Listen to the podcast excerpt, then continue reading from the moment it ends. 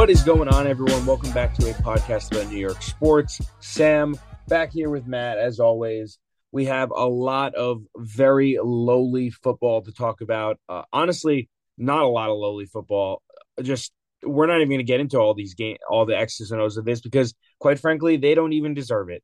Um, Matt, other than the, this embarrassing, uh, the embarrassing local football that we've had to endure this weekend, how's everything by you?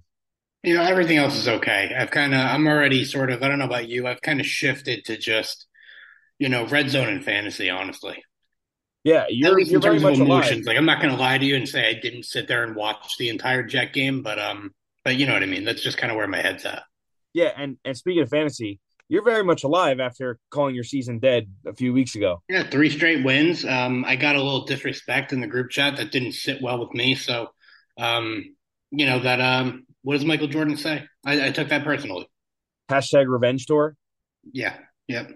Awesome. Uh, so we'll, we'll see we'll see where that leads you, but um, hopefully into much greener pastures than the Giants. Um, I, really, you know, I, I don't what don't know what to say about this game this is uh, if you're a Giant fan, if you're if you're part of the Giants organization, it, it's kind of embarrassing. Uh, 49-17.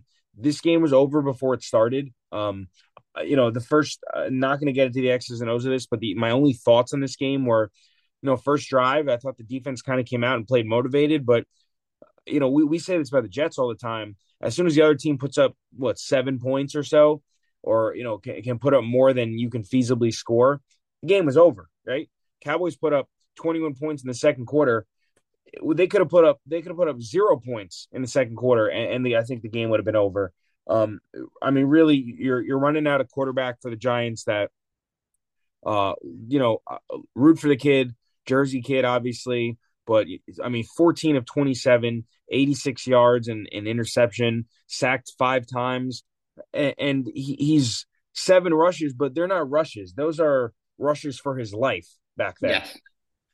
And uh, it, it's just it's just an embarrassing time to be a Giant fan. Although, you know, if you're if you're a Giant fan that, and I don't know if there's any Giant fans that aren't like this, but if you're a Giant fan that that is is rooting for the tank and embracing the tank, yeah, everyone got what they wanted.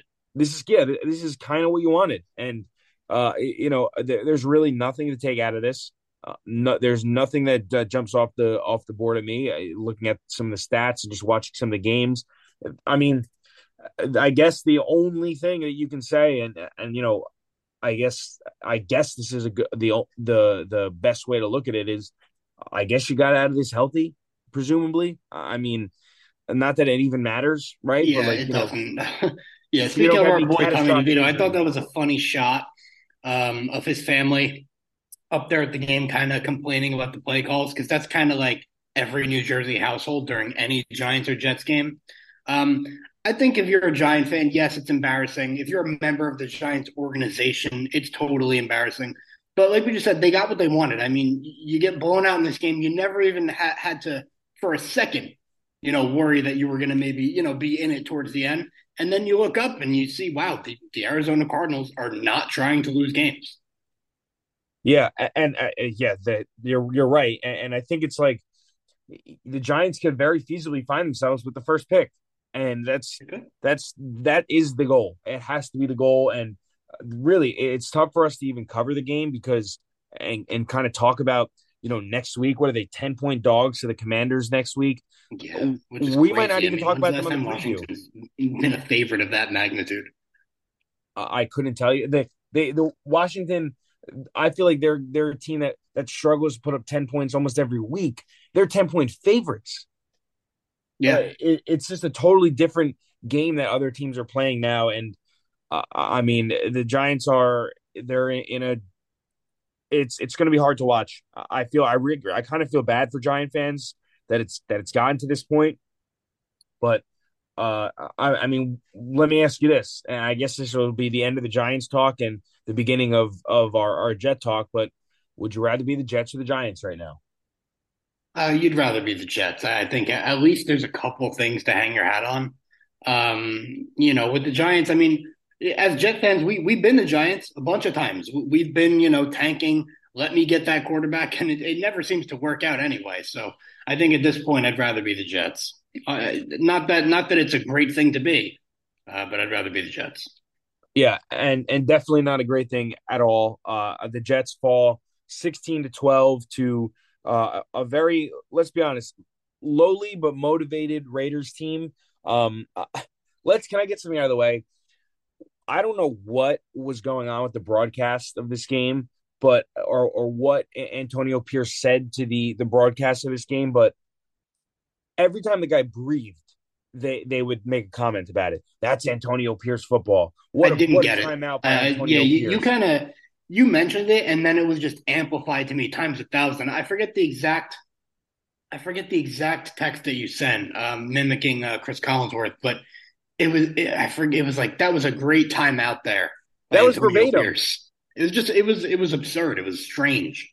It, it was so. It was like you know, not that people always uh, call Joe Buck, you know, anti my team guy, right? He's always anti whatever team you're rooting for. But and I never think that. I I, I actually like Chris Collinsworth and Al Michaels. I think it's a I think it's a great booth. Well, that's that uh, that's Tirico now. So uh, Michaels um, is on the uh, Thursday night on Prime, unfortunately correct, for him. Correct. correct. Yeah. Very sorry. Very unfortunate for him. But yeah, uh, specifically Collinsworth, uh, that was crazy. I mean, and not not for nothing, the, the Raiders didn't look anything impressive at all. So if that's Antonio Pierce football, uh, that, that might be a little concerning. Yeah, yeah. You know? I mean, so, at least it's a motivated team, unlike they were a couple weeks ago. Um, yeah. Listen, I guess we're going to have to get into the Jets of all this. And I'm not trying to just wipe away another segment here and say, oh, well, what do you even say about it?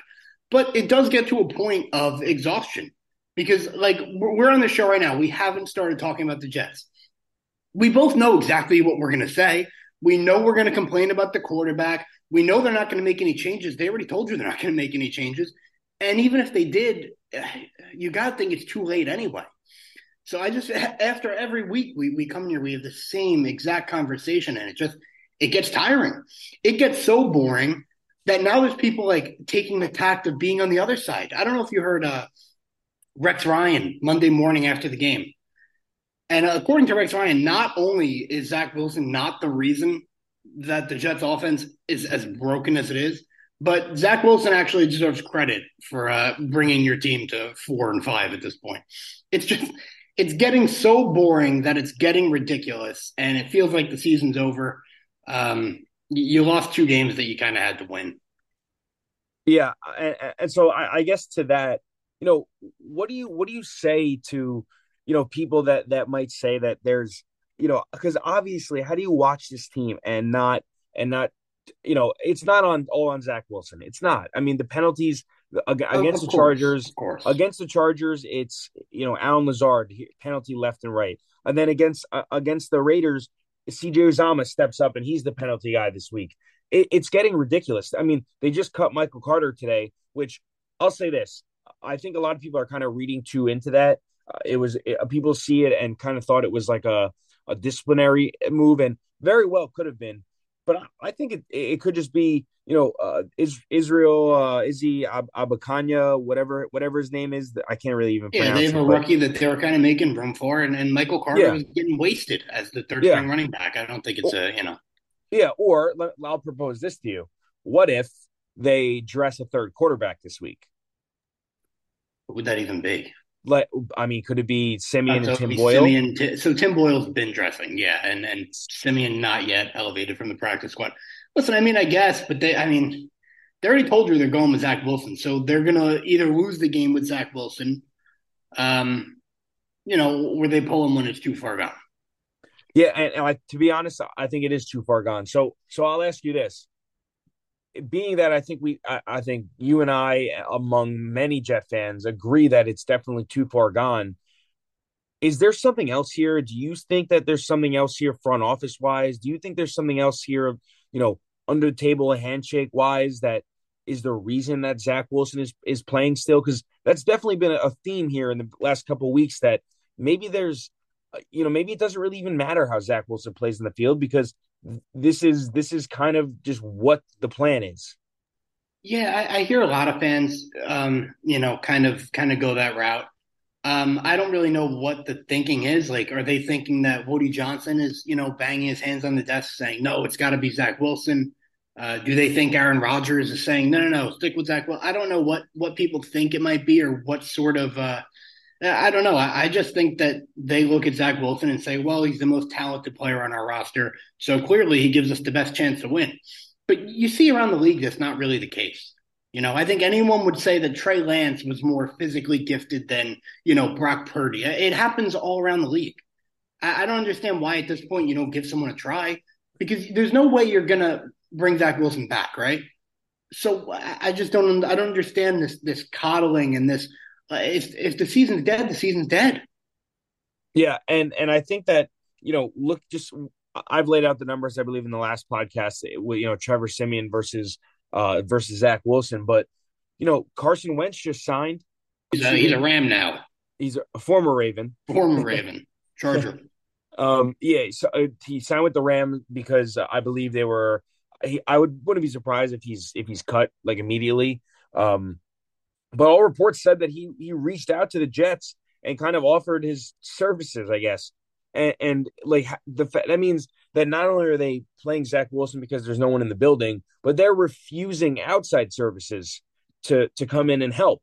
Which I think, uh, yeah, it would be crazy to say that Zach Wilson can lead lead this Jets team or put the Jet, this Jets team in a much better position than Carson Wentz or you know going back to the trade deadline, Josh Dobbs or you know anyone really. There, there's so many names. Taylor Heinicke, he, you know, he hasn't yeah. really won games in in Atlanta, but definitely looks better than Zach Wilson. Could could have definitely put up more than twelve points. Could definitely the, put up more the than. The big mistake 21. on the season was that they went into the season without a backup, and then for ten weeks they doubled down on it. Yeah, and, and they're going to continue to double down on it, and, and it, we might not ever get the explanation. We we might not ever we might not ever see any sort of alternative, but well, yeah. I guess the the alternative is it really does look like Aaron Rodgers is is plotting to come back this season, uh, which I don't understand because, like we just said, we we think the Jets are kind of out of it. Um, I think they're in they're what thirteenth in the AFC. The AFC is kind of like our fantasy league. Everyone has five wins, four wins. It's it's just an impossible conference. But when we said a minute ago, it's not old Zach Wilson. I know it's not, but is that when fans say that, or like when you just said there's so many penalties, and there are. There, there was a, a, touchdown the Jets had that gets called back, and Zach Wilson said himself, it feels like anytime we get something going or we have a good play on offense, it gets called back. With knowing all that, knowing how broken this offense is, are, are we saying that we don't think it would have worked with Aaron Rodgers either? So, so I think that's a much deeper conversation for sure, and I think that that that kind of you know that that kind of speaks to more so of you know that gets right. me into he's thinking like, about he's like a huddle commander, and I think a lot of those things could have been fixed. It's not really a knock on Zach Wilson that they're happening. Yeah. Um, but I don't think anyone ever thought this was a tremendous offense. You were kind of just, you know, hoping that Aaron Rodgers was going to be a, consummate pro, and uh, all they had to be was decent. Well, so yes, but I think that there's much, there's even more layers to that. Where you know, I don't think Nathaniel Hackett is a good offensive coordinator for anyone but Aaron Rodgers. I, you know, the the system that he runs is maybe maybe Aaron Rodgers. Maybe he's not even a good offensive coordinator for Rodgers, but Rodgers is just you know knows knows what uh, how to maneuver a Nathaniel Hackett offense, and and maybe that that same can be said about a guy like you know Randall Cobb at this stage in his career. Not a good receiver, but if you get Aaron Rodgers under under center, maybe he can be serviceable. Same thing with Lazard, and same thing. with I would even take it as far as that Nathaniel Hackett, when it comes to this offense, is is more just an extension of Aaron Rodgers. Because we heard, you know, th- this was finally when Aaron was going to get to run the offense he wanted. Like it's kind of the Aaron Rodgers offense, and he's the guy holding the clipboard. Well, yeah, uh, for sure. I mean, in terms of the hierarchy, you could even argue that this is Aaron Rodgers' team, even over even over Saleh. Yeah. Other other than the defense, obviously, which you know, I think if if we're gonna have a conversation uh, anything about Saleh, I think you definitely have to give him props for for having a, a defense that has constantly constantly been out there and giving it their all and constantly impressing uh, you know that that's where that's where but that's where it ends right that's where the Saleh conversation ends because There's been no semblance of offense. There's been no semblance of creativity. There's been no semblance of of even really hope, to be honest. There, other than other than you know uh, uh, the the one drive uh, that Zach Wilson went and won the game. You know, kind of luckily looking back on it, there's been nothing. There, there really has been nothing. They they can't score points on offense, and and that doesn't win games. You need to score. An NFL team needs to be able to put up 14 points with their eyes closed in this in this modern NFL, and the Jets can't do it uh, start to finish with everyone healthy. Yeah, yeah, so, and, and, I don't really know what it takes to get to a point where you can start to put something together because we've seen ten straight weeks and we have we we haven't seen an incline of anything. We haven't seen any improvements. You know, every now and then there will be a week where you say, "Oh, they they actually played you know some form of, of football there," and then the next week it's gone. Um, I think that's a total indictment on Robert Saleh. Yeah, and you know, I'm not gonna I'm not gonna call for his job. Obviously, I, I think it's he I don't say he's lucky that Rodgers got hurt in any sort of way, but in terms of job security, the you can always say, and Saleh is always going to be able to say that this season kind of went awry when when the you know arguably one of the best the best quarterbacks ever gets hurt, and when when you build the, the entire team around that guy, and uh, it's you know it sucks to be in that position, and you know, but I think I, I think that that sticking with Zach Wilson and and sticking with you know every week it's the same offense, same exact the same exact plays. Nothing gets creative. The most creative play we saw was the, was the one that could have won the game this past week, where they do a double pass for Garrett Wilson. It was a wide open touchdown, busted coverage, and he just throws out of bounds. Not even a, not even a competitive throw. And you know I'm not gonna rip Garrett Wilson for not being able to make a competitive throw, but that was the most creative play calling that the Jets had. And I think, how about this? Let me dissect that one play. The Jets are so uh, non creative on offense that when they actually do run something as creative as that, it works. It, it should work. But the Jets are just so, you know, incompetent and, and not able to, to function under those circumstances that that's why that play specifically doesn't work. That they they don't do that. And although yeah. it works in theory, and although it works on paper, and I'm sure if you watch the all 22 of that play, there was probably three wide open touchdowns on that play by how fooled the defense was. But I think the fact that the defense was so fooled by that play kind of speaks to the lack of creativity and the lack of uh the lack of just offense that this team puts out week after week. hundred percent. You you almost have an advantage every time you drop back to throw. Yeah, and and it's it's I mean, I, I've even said in the past that Zach will. I've called him a roller. You know, when things are good, uh, he he can be okay. Uh, you know, I'm yet to see this the defense kind of, you know, let. I'd like to let, let's just. I'd like to see how this offense can operate with a, with an early lead. Like, you know, and, and again, you never want to be in a position where you you know you're you're hoping your defense can win you the, the game solely on their backs. But you know, let let's see. We just saw Josh Allen this this past uh yes last night in the Monday Night Football game when Josh Allen throws an interception, immediately the Broncos are in are in field great field position and they score. And, you know yeah. that let's see that happen this week against the Bills. Josh Allen very turnover prone. I want to see this team truly play with a, a true lead and good and constant good field position. And uh, you know, I'm I'm skeptical that even happens once. No, it probably won't. And by the way, the Bills are a team that and we'll get into it on the preview pod, but that is a team that's in trouble.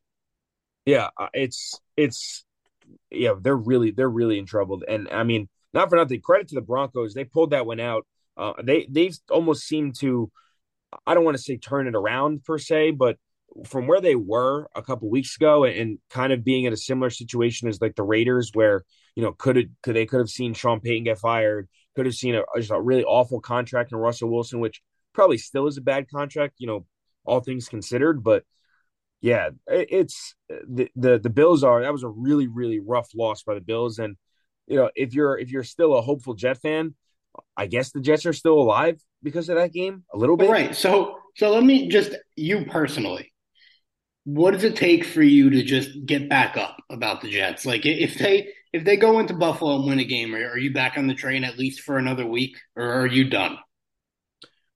Seen enough? So I've kind of seen enough already, and I I think you know truthfully, I think that I just don't see Zach Wilson turning this around. And, and until he, I can see any sort of semblance of offense, I think it would be crazy to even think that way. So to me, you know, I, I watched that game last night and I didn't think about the Jets once, right? I didn't think about, oh, I want to root for the Broncos because if the Broncos beat the Bills and then the Jets somehow find a way to beat the Bills next Agreed. week, maybe they can sneak into the. I didn't think about that once. That never Agreed. even crossed my mind. 100%. So I'm I've hung I've thrown in the white flag, and, and I think that if you're a Jet fan that hasn't, I don't know what more you need to see. Yeah, but I mean, credit to you. I mean, you know, it's not a tanking year, so if you're still going to get up for these games, good for you. I'm not. Yeah, I, I, I just uh, even to me, I'm at the point where it's I, I can't even find a route for them to really win games. No, and like, I, and honestly, besides that, I'm just bored. Yeah, it's it's a it's it's reaching. Uh, I, I kind of disagree partially. The offense obviously is just is just watching paint dry, but the I still I still love what I see out of the defense. I mean, it, given all things considered and everything that this this team has gone through, this defense every game gets up. They're up for every game and every game. Yeah, I know, but that's that's fun for two seconds, and then it's like, oh well, here comes Zach Wilson. Oh, Zach Wilson got sacked. Oh, Zach Wilson completed a fifty-yard pass. Never mind. Allen Lazard was holding someone. It, it's just I'm sick of it. So you're right, but like you know, looking at things in a vacuum, if if you if you watch that the Raiders game, and even if you watch the Chargers game until the I guess like the very very end, the the Jets were given their opportunities. And look, I know as soon as you think they have an opportunity, you're right. Holding, uh, illegal contact, uh, false start. You know, something happens, a sack. You know, there was a point in the Chargers game where the, the Jets could have kicked a field goal to make it a one possession game, and Zach Wilson just took a sack. Like the, I think the defense is is giving I don't want to say giving you false hope, but giving you enough that you know, if one of these things goes the other way, if you know, we just saw last night, right? Everyone considered the Broncos dead. Russell Wilson throws a bomb that ultimately ends up in a pass interference, and they end up winning the game. If one of those goes the right way against the Raiders, if one of those goes the right way against yeah, but but the, the Jets won games like that already. It's not going to happen every week. That's how they beat the Giants, you know. Sure, uh, I mean sure, but it's it's still.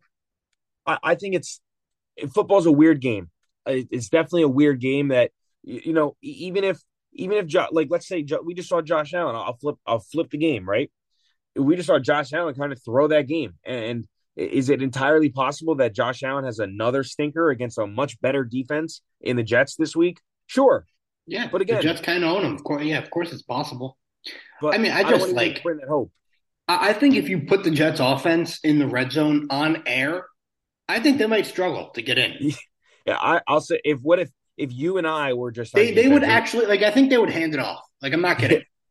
they, they would probably they, they would if you and I were on defense just playing uh, just half the field. You get half, I get a half. Yeah. We'd have a we have a solid chance at an interception. Yeah. Oh, and Zach Wilson's gonna have to throw this one away. yeah. yeah, no rush, but he just randomly throws it away. Um, yeah, it, that, it's, see, that's like another rough. thing. Even when it's not a penalty, like you have that that great scamper, that run by Zach Wilson where he dives, he you know he kind of touches the pylon with the football. You know, it gets called back. The Jets are at like the ten. You know they're not going to score. Yeah, it was it was it was done there. Yeah, there there was no way. So yeah, it, that was definitely their opportunity, and and there was just there was just no way. And it's it's it's not even like false hope. Honestly, it's just it's just airless watching. You know, you're just watching with with with nothing to. It's just strange. You like, know, it's, it's almost if like you know Danny DeVito, uh, Danny DeVito. If it was Tommy DeVito back there, and a team that's trying to lose games, and you're going to play like that, I get it. I get it. Like they're Maybe trying. Danny DeVito the would be trying. Better. Yeah, I mean, you you mentioned. uh I know you mentioned you meant uh, Tommy DeVito, but Danny DeVito might be better. Yeah, yeah. Literal Danny DeVito. So so yeah, just, New York, uh, just sports in general are great. I, yeah, I know I've said this before. I really can't believe we went from not even a year ago being like, we actually said this. Like, oh, Mets, Yankees, Jets, Giants, you know, Rangers. I think this might be the first time every single local team gets into play, into the playoffs. We're we're going to be zero and four to start. Yeah, it's it, and, and not even close. Not even like it's one thing if if like you know the the the, the Jets made the playoffs and just lost and kind of underwhelmed there. It's not even like remotely close. No, and, and it's it's bad. And I, I kind of don't even want to talk about this team anymore. Do you have no, anything else you want to add to this? I, I'm already like, I'm already kind of like, oh my god, we got to talk about them on Friday. Yeah, yeah, we have to preview this ugly, ugly. Uh, now, honestly, the Bills kind of stink too. So I, I don't want to give anyone some anyone false hope, but you know, we the Jets beat them once. I think that I'm I'm kind of I don't want to tip my hand on this game, but I think the Bills come out and I think they just assert their dominance at home, man, because they need to. Like I think they try my... to. I really think the Jets have his number. I'm like I'm, I, am starting to like really. Obviously, Josh Allen is incredible, and I know we want to get onto the Yankees and stuff, but I, I just I've been thinking about Josh Allen all day, I, like I usually do. I don't even know what his NFL comp is. Maybe it's Brett Favre, you know, kind of just someone who has, you know, just such an arm and such talent that you're going to turn the ball over a bunch. But like he's he's kind of slightly regressing almost each season. And I really don't know how big that that Buffalo window is. I mean, we're looking at a team that might miss the playoffs this year. I don't know that Buffalo is just an interesting, concerning team to me right now. Sure, but I think that I think Josh Allen is so talented that they, they did fire their offensive coordinator today. Um, did you see that? Thank you, Ken Dorsey.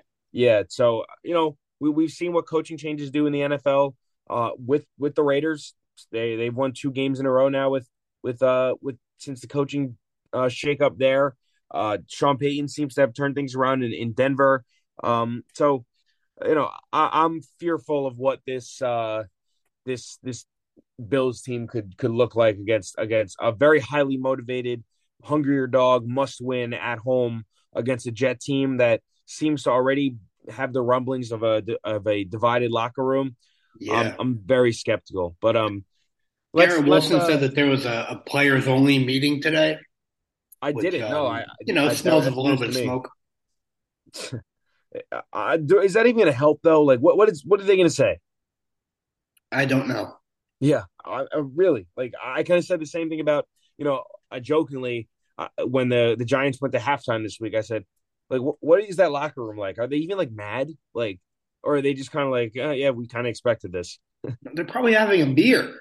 Yeah, like seriously, they're probably just going back there and they're they're just you know, all right, we got to go play the second half. Oh, yeah, like yeah, you know, shit, I have work.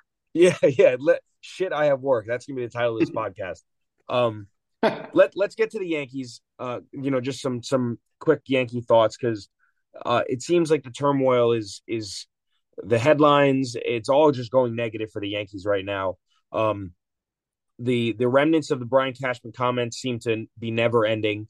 Um, and uh, Giancarlo's agent today, Joel Wolfe, uh, came out with a kind of you know response to some some of Cashman's words.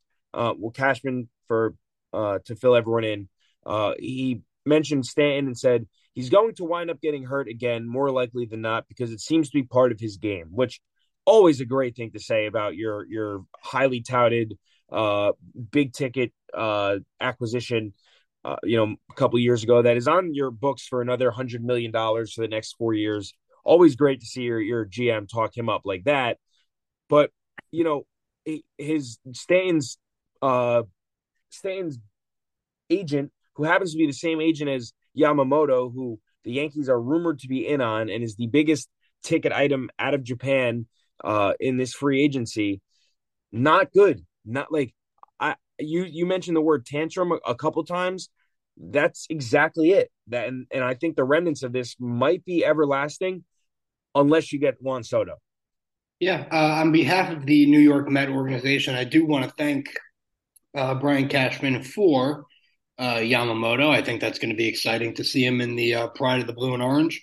Um, yeah, I just I, I, don't really I like I said I just think Cashman's on one. Like we kind of talked about this in the pre-show. You know, I said I, I'm I don't necessarily have an issue with the Stanton comment. I guess I just don't know why you're saying it. But I just don't know what he's trying to prove, even.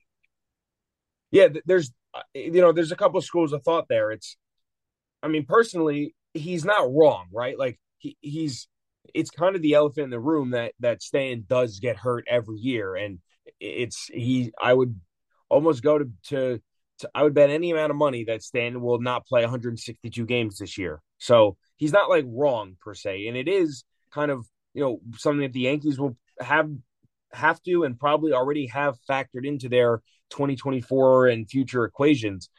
But I mean, the only thing I can think of that why he would even come out and say that is maybe he he wants Stan to kind of not be happy here and, and waive that big no trade, and maybe he wants to be able to facilitate some sort of Stanton offloading somewhere. I mean, we've seen when uh, when Mookie Betts got traded. This was brought up a lot today in kind of relation to these comments, but when Mookie Betts got traded, they attached David Price's horrendous contract to to him. Uh, maybe the Yankees see an avenue for that with Gleyber Torres if a team loves Gleyber Torres enough. Um, but man, yeah, really I just, just feel like it's wild. not like you know, if your goal is to let's maybe offload this guy, I feel like the the tack to take wouldn't usually be well, let me tell you about how this guy is never available. It's just I don't know, it's just it's it's strange. Yeah. I feel like most of this is just really any Cashman remark over the past week, you know, whether it's about the analytics, you could point to so many things fans, fans said about that or, or, you know, dunked on Aaron Boone about analytics.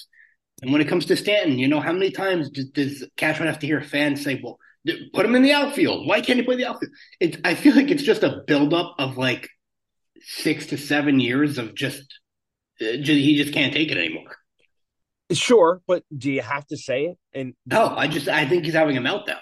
Yeah, and and, and it's like some I didn't even want to bring this up. I kind of told you I didn't want to bring this up, but you know the on another side of this is that people think that maybe Cashman's just kind of had enough of of all this, and he's of all the the backlash of you know having a a a terrible year for lack of better term this past year, and and maybe he's just kind of he's on when he's under fire, which he's never been. Right? You got to think Cashman has just always been spoken glowingly about, but then over the past couple of years, it's it's kind of been snowballing in the wrong direction for Cashman, and, and maybe it's just could he be just a sore loser? Yeah, I mean, I don't think you or I are, you know, the biggest uh, tinfoil hats in any room we step into. But I do think that maybe that has a little bit of merit. You know, maybe not Cashman wants out completely, but you know, we have heard in the past, you know, rumblings that you know there's a part of Cashman that you know the, the fact that he's the Yankee GM, you know, maybe feels like you know he doesn't get enough credit or it's not a big enough task. I feel like you know we've heard that in the past and, you know, now forget about credit. Now they're losing and it's still the Yankees. And yeah, it's the pressure, but it's also the fact that people think that you're supposed to win no matter what because of the checkbook, you know, obviously not as big as it used to be. Um, but yeah, I think that that's valid. You know, maybe not that he wants out, but that, you know, he's feeling a little bit unhappy at the moment. Yeah, uh, very, very possible. But, and, and I'll say this the, the big caveat in all of this and, and the way that Cashman can kind of I don't want to even say like remedy this, but the way that he can kind of fix all of this and sweep it under the rug, go get Juan Soto, right? And I think it's a it's an interesting perspective there because uh, you know to kind of shed some light on the Padres. Uh, Padres owner uh, unfortunately passes away today, uh, but you know amidst all that, there's now the the idea that we we heard the Padres had to take out a loan to fund their their player payroll last year and you know they kind of were spending like crazy last year so you know they're they might find themselves and i think a lot of a lot of very respectable baseball names across the entire uh you know baseball writers and people on on x and all these reporters will probably are all in agreement that they're going to have to move Juan Soto to kind of shed any sort of financial commitment going forward. And, you know, maybe the, the passing of their owner and, and I guess the passing of the, quite literally the passing of the torch here might be a good thing for the Yankees in, in the sense that maybe this really does open up negotiations for them to to really offload some money and take their organization in a different direction. And uh, all reports today said that the Yankees are all in on him. They're they've been they've they've spoken. They've they're highly engaged with uh, Aaron Nola. They're highly engaged with uh, any. They've been monitoring monitoring Juan Soto, and they've been monitoring Cody Bellinger. And you know, not for nothing, if Cashman brings in all these new shiny toys that it's all forgiven. A... At least for the moment, it's all forgiven if that happens. Like I yeah, actually exactly. think, even if it's just Soto, if it's just Soto, or if they really spend big money, they bring in a couple pitchers. Like I think there's going to be T-shirts of like every silly remark that Cashman said over the past week, and Yankee fans are just going to rock them. Oh, I, I, I can already. I've already purchased. I've already considered myself purchasing the the we're really effing good Brian Cashman. Yeah, yeah, no, that's that's, that's in production already. I guarantee it. Yeah, but uh, but yeah, I, I'm I already considered to be in my collection. Um, but yeah, just just really weird times. But again, the bringing one of those guys, I'll even take a Bellinger. I think I think a Bell, Cody Bellinger w- would be a guy that Yankee fans have yearned for for years now. Uh, and I think that given his, you know, I'm kind of resurgence into, I guess, stardom now it, with uh with a great season last year. I think if you bring in Cody Bellinger, you kind of set out a lot of fires. Do you buy a Cody Bellinger jersey if they do? I know you you were really high on the uh, Bellinger to the Yankees last year. Well, the the great thing about the Yankees is I could buy Cody Bellinger's uniform and it can be just a number and it doesn't have to say Bellinger on the back. So sure. So that's always a good thing about buying uniforms. But uh, anything else on the Yankees front? I got a big, uh, big, big hoops talk with Kurtzman coming up next. Yeah, I'm gonna, I'm gonna step out for that. I won't be there, but uh, send Kurtzman my regards. Um, and yeah, I guess that's it for me. Yeah, as you fade into the background, and we welcome in Mr. Brandon. All around the world. To the beat y'all.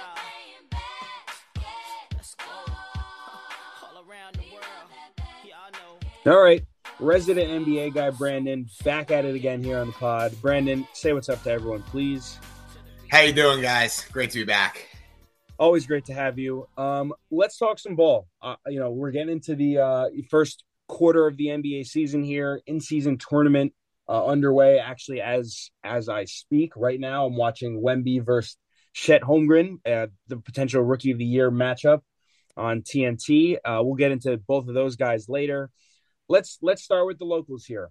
The Knicks tough loss last night against the Celtics. Um, uh, let's be honest. I think that the Knicks are a team, and it kind of been a consistent theme here for the Knicks that will take care of business against the bad teams.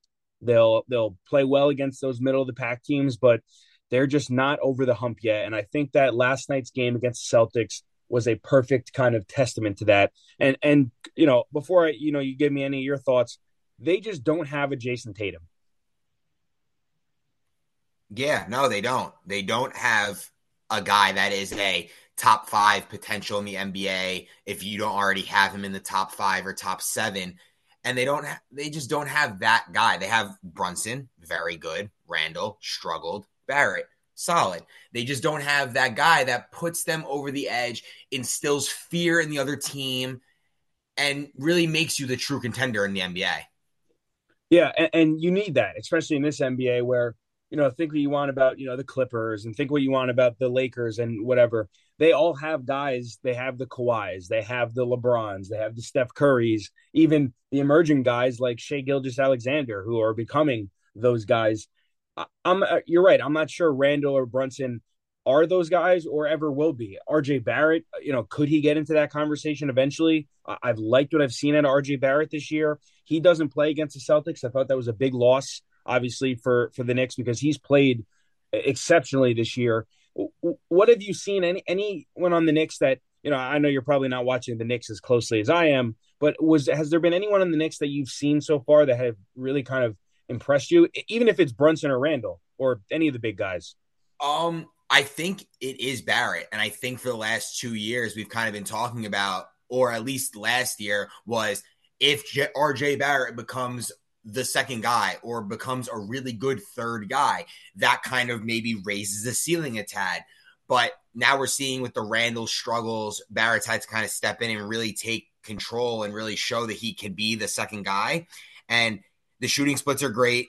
He's got more. He's he's uh, passing the ball more. I saw some advanced numbers on him earlier that, and you had talked to me off the air about it. How more potential assists, more assists per game, even if it's a small number so far in a small sample.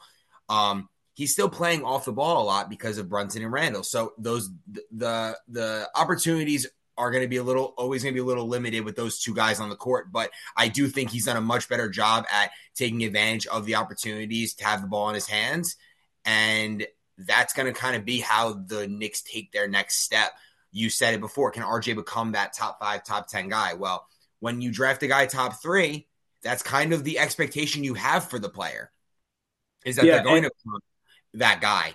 Um, and if he's able to continue the growth, which I think we've seen, and you had highlighted on the last podcast about how you felt like he came in the last year out of shape, um, and it took him a lot of time. This year seems like he's kind of getting off to a hot start. So hopefully, maybe um, that jump maybe happens in year four. Yeah, and, and you're more of a college basketball guy than I am, and, but RJ Barrett in college was a monster, right? He was, you know, him and Zion in college were were like the the one A one B right, and a lot of people Correct. I remember during that draft, a lot of people said if Zion wasn't there, uh, you know, there was an argument that he could have RJ could have went number one. You know, in a lot of drafts, the talent was there enough that RJ might have been a number one pick, and and you know, let's say he stayed a year, or you know, even another uh, a year earlier he had come out or something like that. So the talent is there for sure. Now, let me ask you this: uh, as as you know, I saw a report today that uh, you know the Bulls said that they would, might be open to negotiating some sort of Zach LaVine deal. Uh, not necessarily Zach LaVine, but do you think a proverbial Julius Randle trade or the Knicks just moving on from Julius Randle, even if it's not for one of those guys that we said, like even if it's not for you know a superstar, a stud, you know, if, even if they move Randle and just say that you know we think the team's better uh, moving around Brunson and RJ and whoever else we fill in with the Randle, uh, with a potential Randle deal do you think that RJ could potentially be a better number two to Brunson than Randle is? What I will say is that I do believe that RJ Barrett, with more opportunity, with the ball in his hands, would probably you'd probably see a little more out of him, and Knicks fans would probably like that he was having the ball in his hands more, especially um, without Randle. What I will say about the Randle trade, though, is I think the getting rid of Julius Randle, obviously, I believe that would be a good idea for the Knicks, but I only believe it's a good idea for the Knicks if you are going to make another move that acquires like a superstar, not a superstar, or a guy that's at Randle's level. Because if you're getting rid of one of those guys in Randle, who, as much as a lot of Knicks fans don't like him, he still produces in the regular season and gives you numbers every night. Um, if you're making RJ and Brunson your one two, and you're getting some depth for depth pieces and picks for Randle, you already have a very deep team. Like you signed Donte DiVincenzo, he's only playing 20 minutes a game.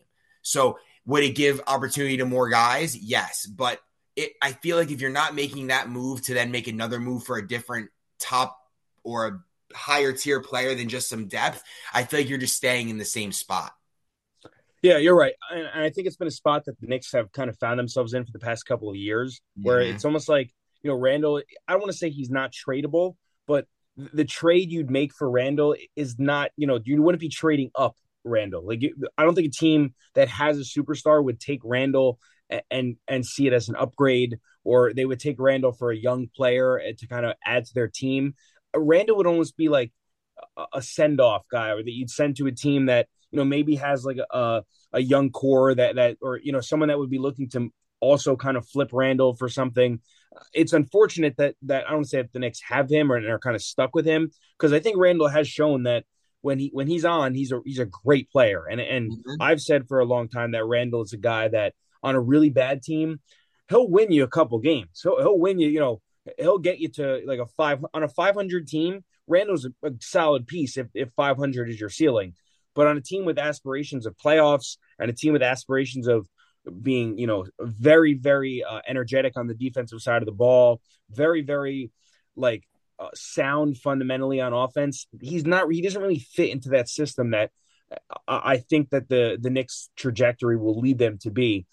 Um, so again, we're we're only a quarter of the way through the NBA season, so a lot can happen. We always know that the NBA is good for a, a random trade or two.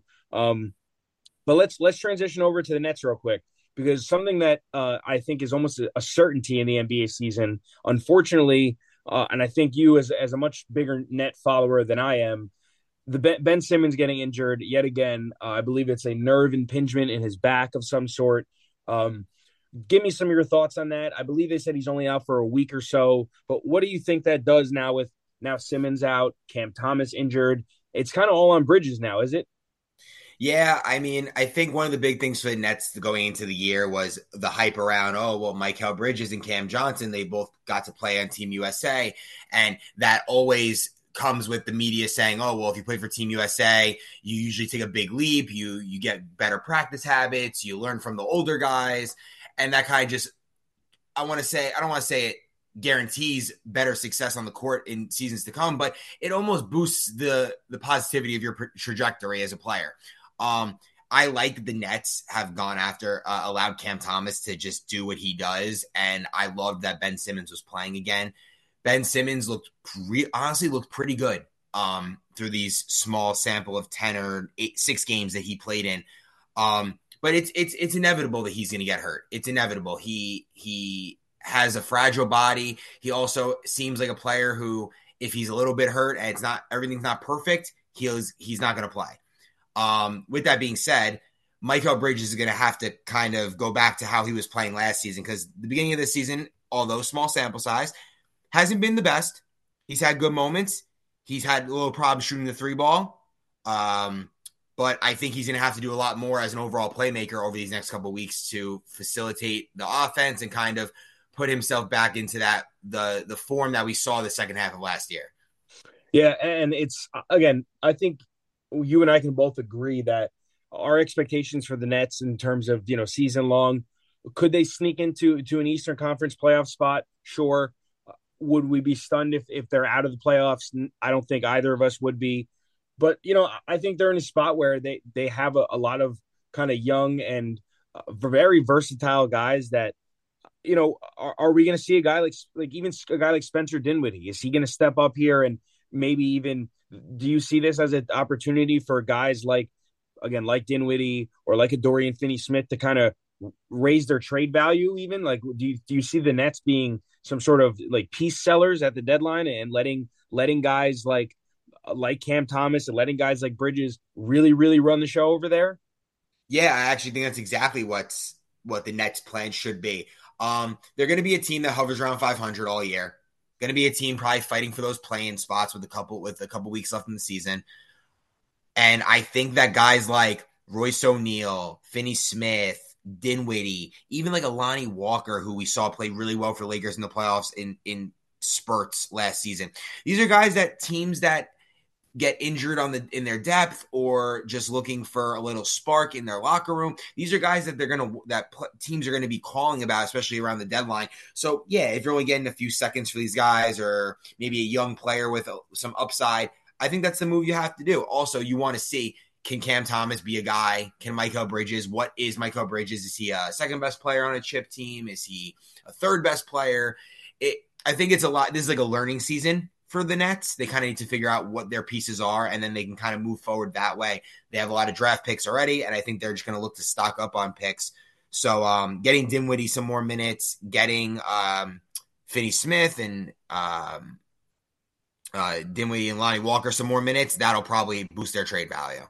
Yeah, and and again, the, the Nets are in a spot where if they seem to be, you know, over overachieving at the deadline, that maybe they they can use those assets to trade up for someone like a, you know, uh, like a Zach LaVine, someone like that. You know, just uh, just mentioning Zach LaVine because the Bulls kind of had a. I, there were some interesting reports out of out of Chicago today that said that the Bulls would be kind of open for business on, on LaVine. Uh, could like he be a guy that that the Nets target? Could he be a guy that the Knicks target? Um, let let's wrap up this local this local talk with. I'll, I'll ask you this: for the if you were drafting a team, would you rather have Bridges or RJ Barrett for the rest of their career? Ooh, the rest of their career. Ooh, that's crazy. It's a good um, comp. It's a good comp. Um, I want to say Bridges is already like three years older than him. I believe I so. Yes. You think he played a couple years in Villanova before coming out as RJ? I think I would take RJ because you're seeing um, you're seeing more of it this year. You're seeing more consistency through the first 10 games. And he's younger. He has more time to get better. And I also think he has a little bit of a more fluent offensive game. Bridges didn't really show that his facilitating was where he needed to be. And I know RJ hasn't really that much either, but I do believe that RJ's trajectory is a little bit steeper potentially, like steeper increasing, then I think Bridges is not saying Bridges is close to a finished product, but I think that he's probably a little bit closer to what his finished product is going to be. Yeah, I think I, I think I would agree with that. I think RJ has and is kind of consistently showing. If you look at RJ's numbers, he's just I feel like he's just getting better and better. And, it, it's you know it's not astronomical. He's not you know leading the league in scoring, but he's going from you know 18 points a game to to 19 to 20. It's very incremental, but he's slowly growing. And you know you said it. He, he's younger. He's got less less mileage on his body, I guess. Um, I, I think that's a, a that's a fair assessment. Um, any other thoughts on the Knicks or the Nets before we get to some some keynotes around the league?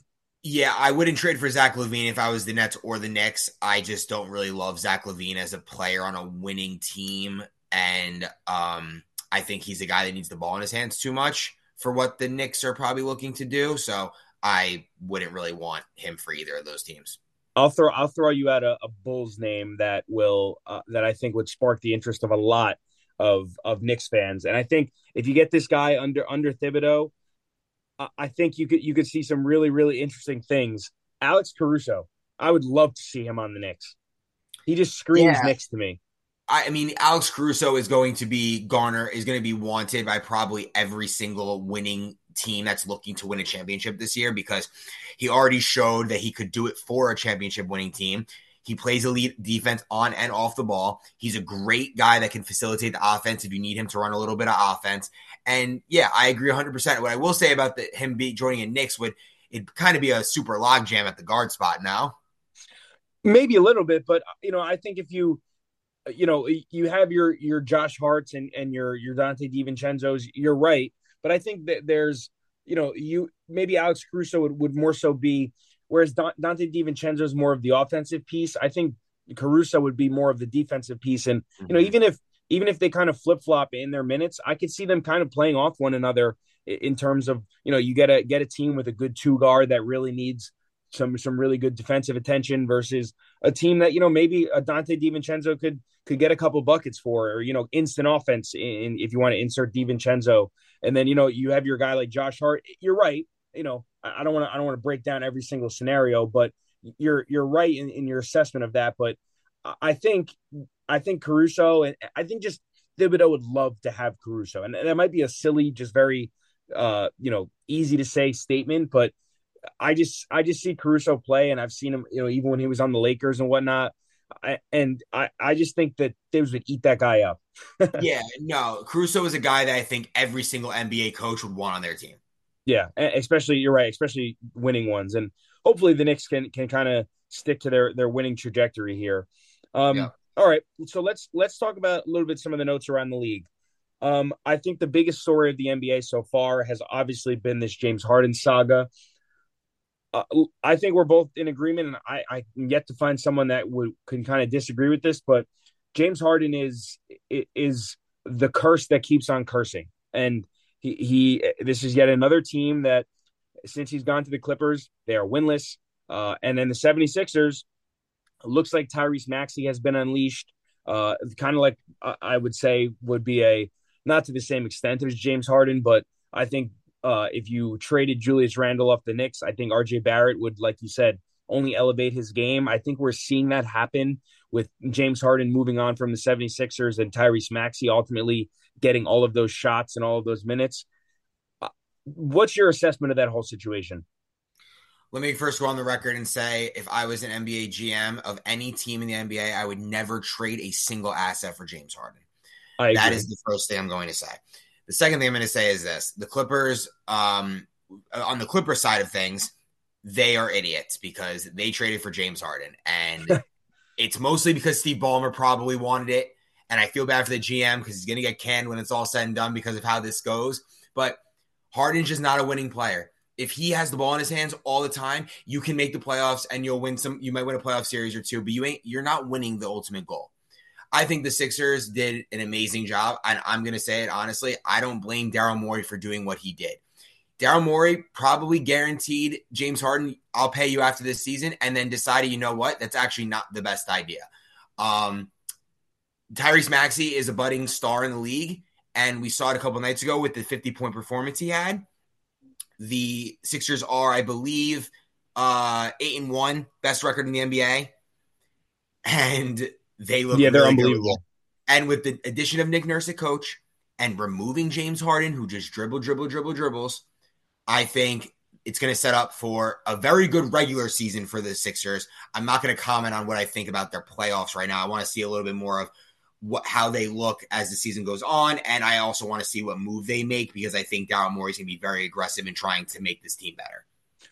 And I, I couldn't agree with you anymore on, on all of that because you're you're right. The the Clippers, I feel really bad for Kawhi Leonard to be quite honest because you know even even to a much lesser extent, you know Russell Will Russell Wilson, Russell Westbrook, James Harden, even Paul George, they're just not winning players. Like they they don't they're Paul George uh, again. I think he's. I've always been a huge fan of Paul George. I think he's you know for on a night to night basis. I think he's great on defense.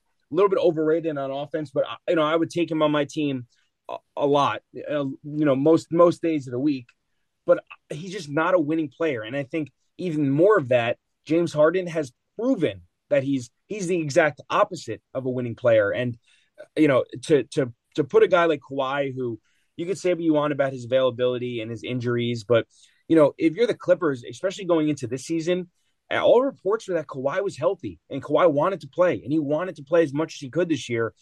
And this is what you do to him look, I don't want to. I was on the record last, I believe, in our preview, our season preview pod, saying that the 76ers would would end up blowing this up, and maybe they did, and maybe I was just right, but in the in kind of the wrong light. Um, mm-hmm. I, I, there was when I said that there was some talk about Embiid moving. I I really, you know, obviously if they continue this, I don't think that's happening. But man, if I've never seen such a such a night and day difference between a team like the 76ers from just one trade. And and again, as for Tyrese Maxey, he's unbelievable. I would watch him, and I always said that you know he's just he, he literally looks, plays, or played like Immanuel Quickley on the Knicks. And every time I'd watch him, I'd say, "Oh wow, this is exactly what Quickley can be." I was so wrong. He, uh, uh Tyrese Maxey is unbelievable, and he's like a budding super. He dropped fifty the other night. Hmm.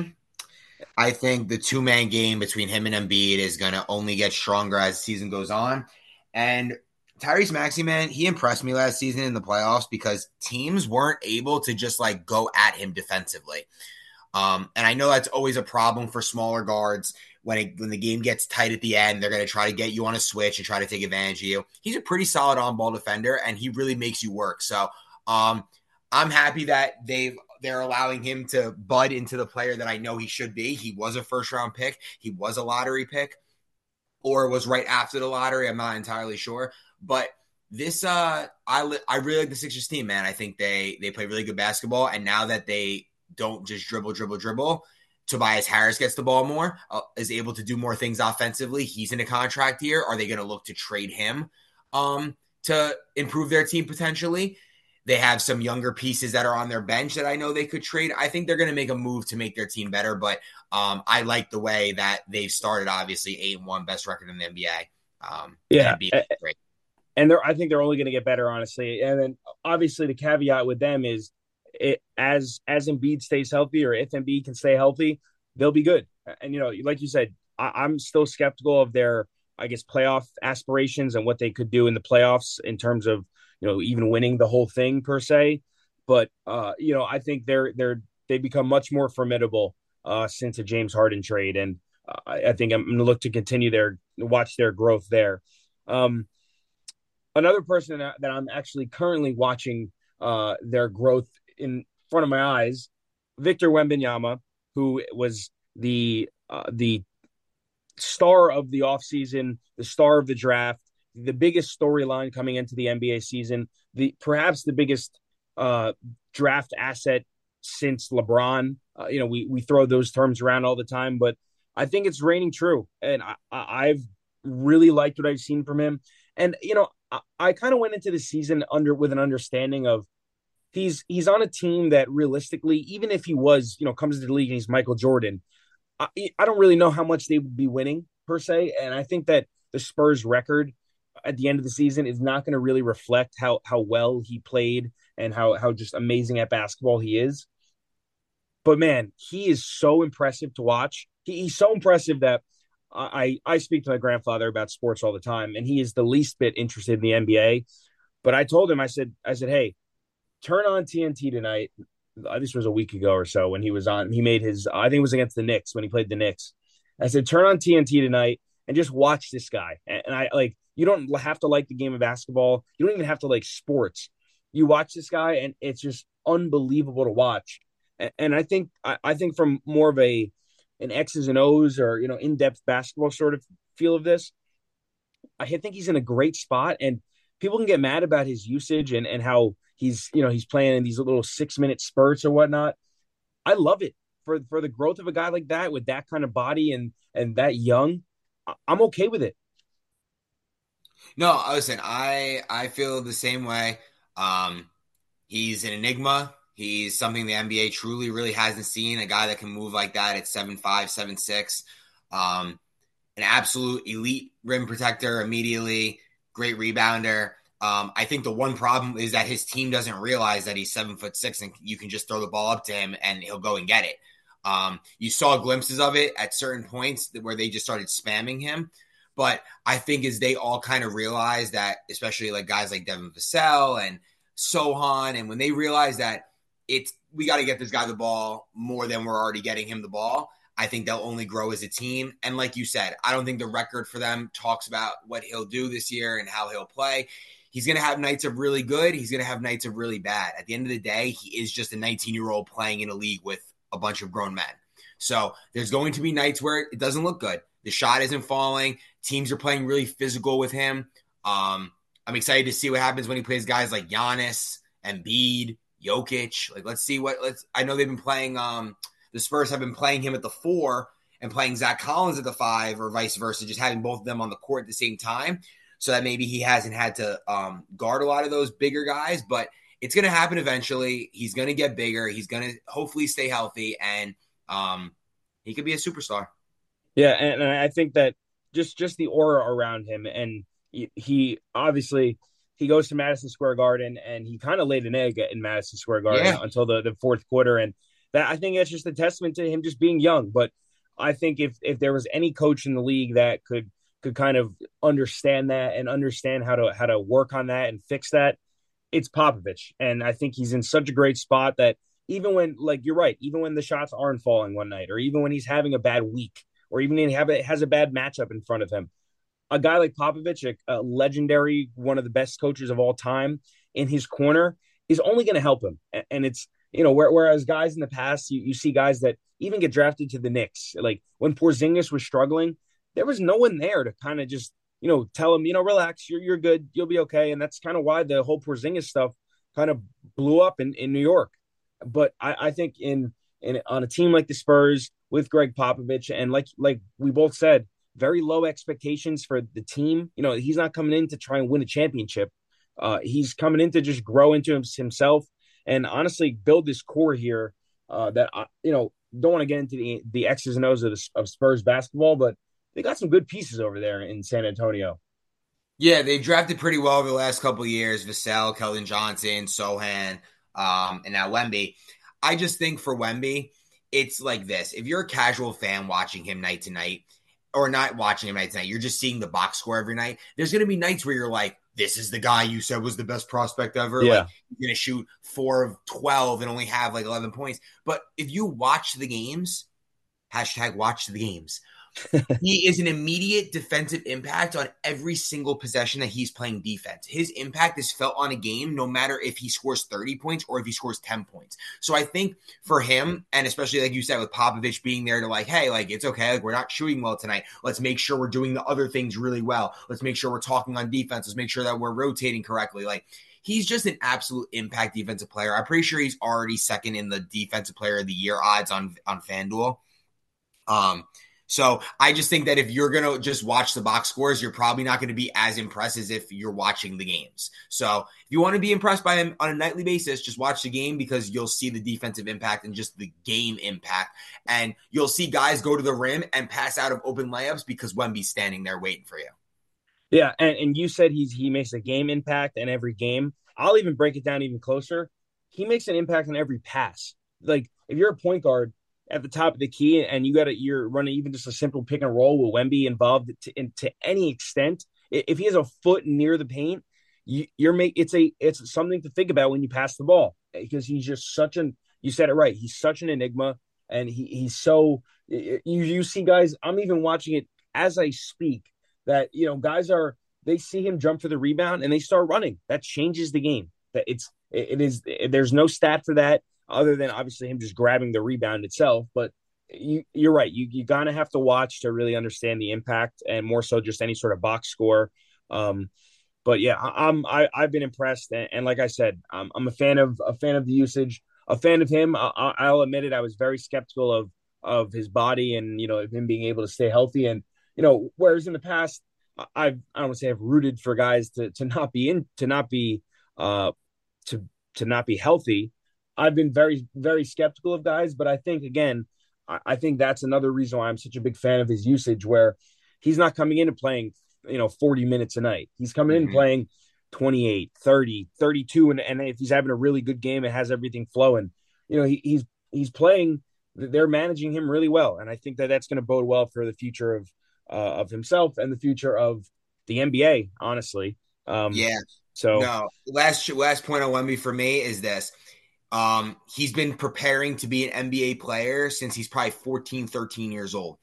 Um, he's been already for the last four, five, six years been uh, being trained by NBA trainers, um, taken care of by uh, professional French French league doctors and telling him, "Hey, here's what you have to do to stay flexible. Here's what you have to do to make to limit your injury possibility." So I'm not saying he won't get injured. He probably will because let's call it how it is. Guys at his size don't ever just go through a career without any type of injury problem. So there probably will be something along the way, but he's taking every precautionary measure to not have it happen where it ruins his career.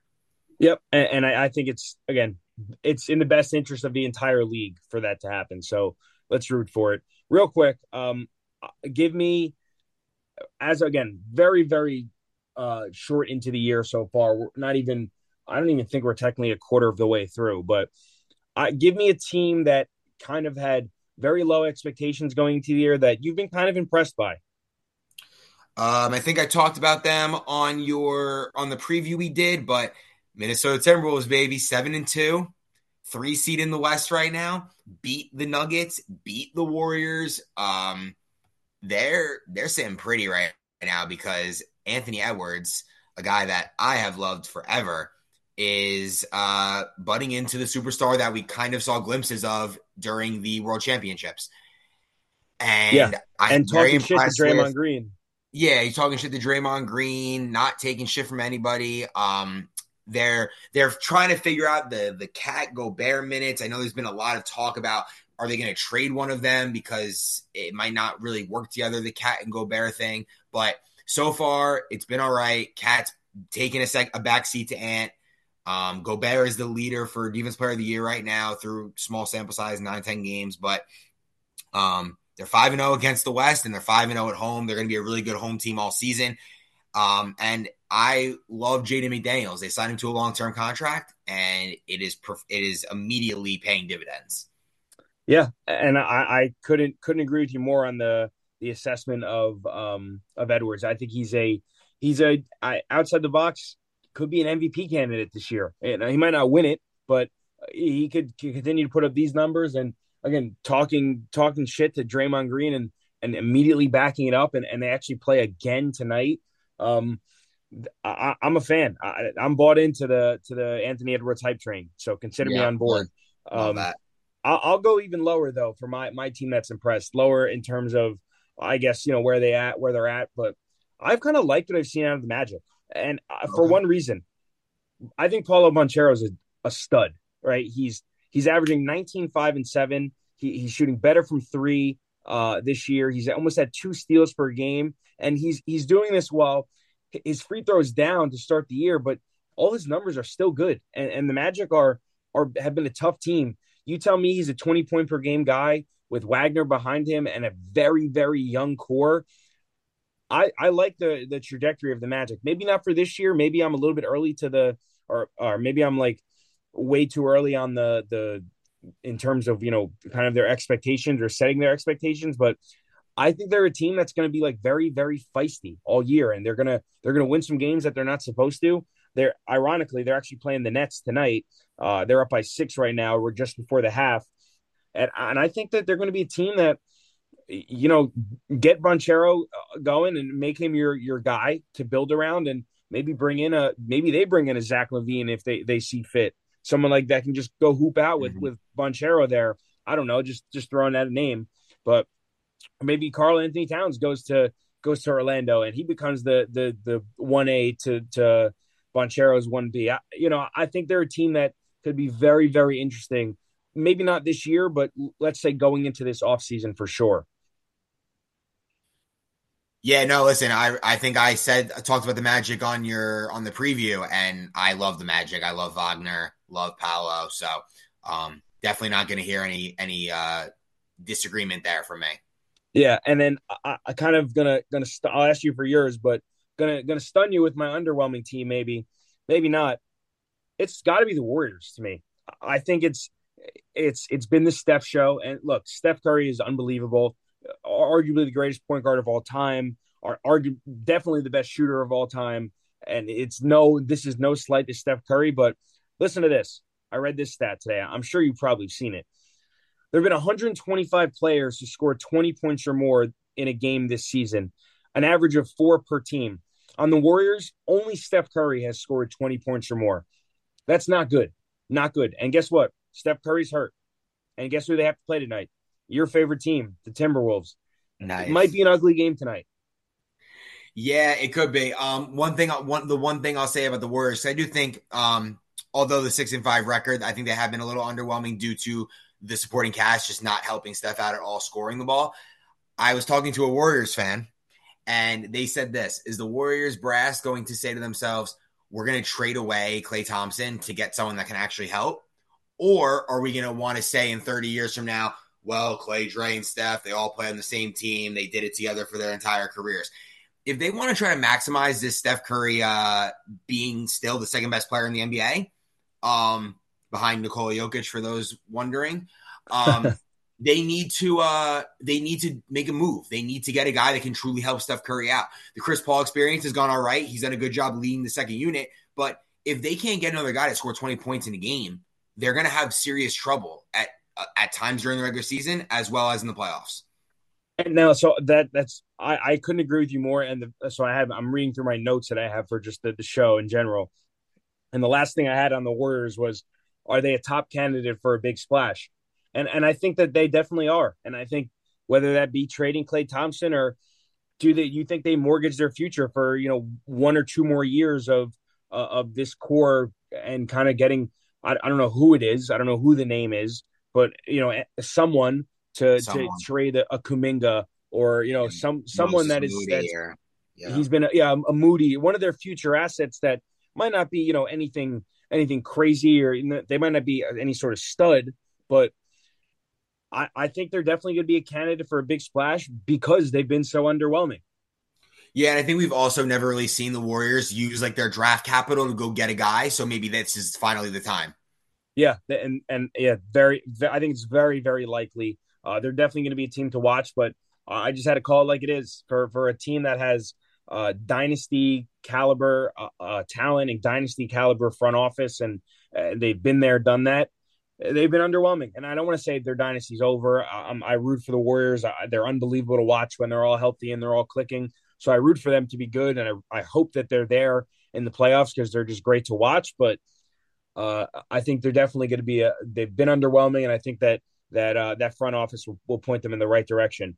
Real quick, you got an underwhelming team before we get out of here? Yeah, I think they're pro. I think this is probably the underwhelming team of the league right now, and it's the Memphis Grizzlies. Yeah. Um, two and eight, last in the West, second to worst record in the NBA. I'll keep it short. I know Ja Morant's out for 20, 25 games, but they need to do better than this. They have Desmond Bane, who was a borderline Team USA guy. They had Jaren Jackson Jr., who was a, the starting center on the Team USA and was Defense Player of the Year last year. You add Marcus Smart, which should have softened the blow to the Ja Morant suspension for a little bit.